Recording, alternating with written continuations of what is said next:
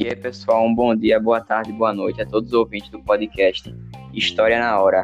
E hoje contaremos com a participação de Romeu Baltar e Luan Carlos para falarmos um pouco dos movimentos artísticos que vieram para o Brasil com influência estrangeira. E primeiramente, vamos falar sobre o movimento da Bossa Nova, que sofreu uma forte influência do samba carioca e do jazz norte-americano. E esse movimento despontou em meio à urbanização e industrialização brasileira, com Juscelino Kubitschek, em meio ao realce do lema dos 50 anos em 5. E esse movimento vai surgir entre músicos jovens da classe média carioca, objetivando renovar suas composições. O término desse movimento não resulta no fim da criação musical de acordo com esse estilo, pois muitos compositores e músicos ainda persistiram com um tema melódico e aliado ao samba. E uma das maiores músicas que foram um marco desse movimento foi Garota de Ipanema, composta por Vinícius de Moraes e Antônio Carlos Jobim, em 1962. Mete bronca, Luan, com a tua parte aí. Beleza. Como Carlos havia nos dito, os movimentos estrangeiros incorporaram a cultura nacional.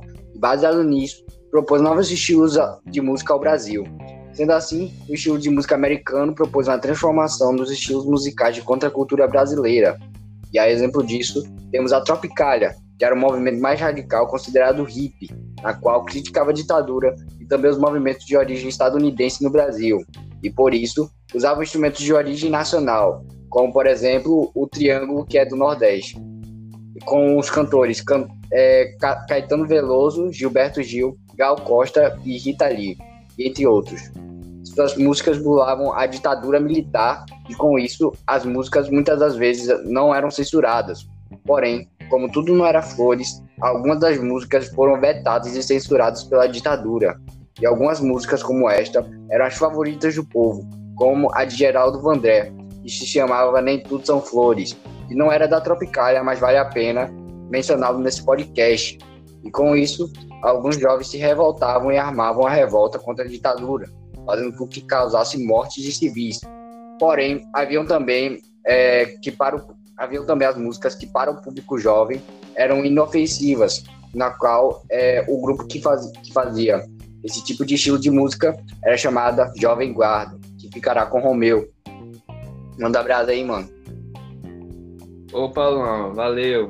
A Jovem Guarda foi um movimento cultural da década de 60, que iniciou a partir de um programa de TV que exibia um programa musical misturado com moda e comportamento.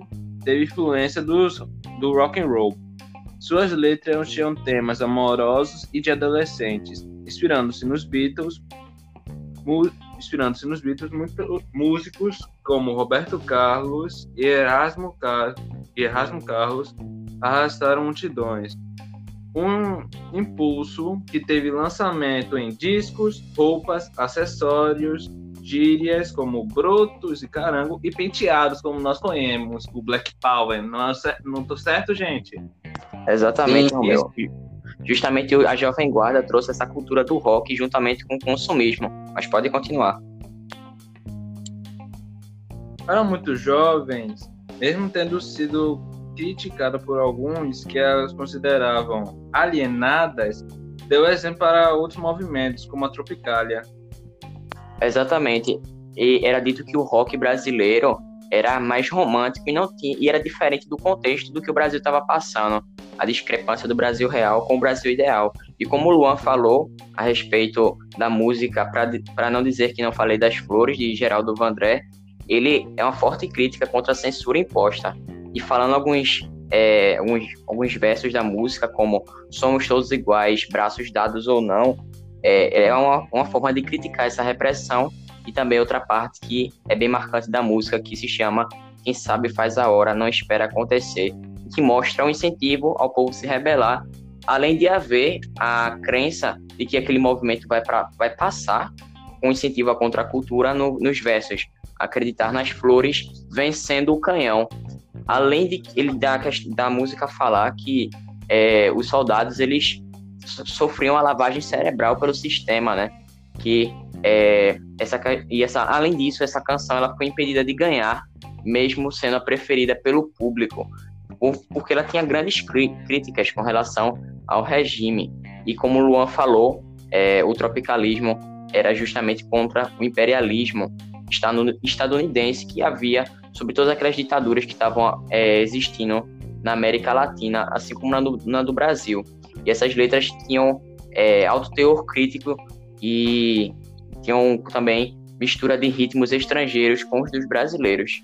E é isso, pessoal. Espero que vocês tenham gostado e agradeço a participação de vocês. Se vocês quiserem falar mais alguma coisa, pode meter bronca. Olha, Carlos, o que eu tenho a dizer somente é: eu agradeço por me convidarem. E conhecimento nunca demais. Por isso, preste atenção. Se quiserem, grave na cabeça ou anotem e guardem para o futuro próximo ou distante. Sim, exatamente. Eu gostaria de dar um exemplo de uma das músicas de Tropicália, que é exatamente a música...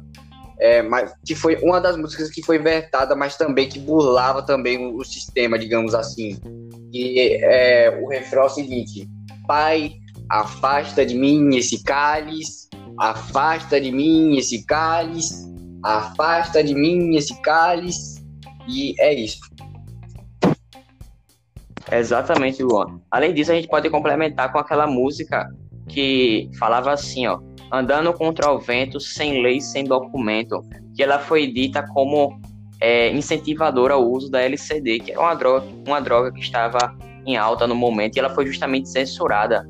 Nesse período, a tortura era uma ferramenta de Estado, né? Além disso, a gente pode relacionar esses movimentos com o cinema novo, que havia aquela frase de Glauber Rocha, que se chamava Uma Câmera na Mão, Uma Ideia na Cabeça, que teve grande importância para a gente filmar aquilo que era necessário mostrar no Brasil real, né? Porque o Brasil ideal era muito discrepante do Brasil real, como a gente havia falado. E isso era uma forma de criticar para que o povo brasileiro visse de fato o que acontecia no Nordeste e no Brasil afora, todas aquelas dificuldades que a gente via por aqui. E como a gente falou, os movimentos de contracultura tinham grande força, principalmente nos festivais de música MPB, né? Em que o povo se gostava bastante desses movimentos, desses campeonatos, né? Que eram, como hoje a gente vê o futebol como algo bastante que agrada totalmente o povo brasileiro, que é um símbolo da pátria.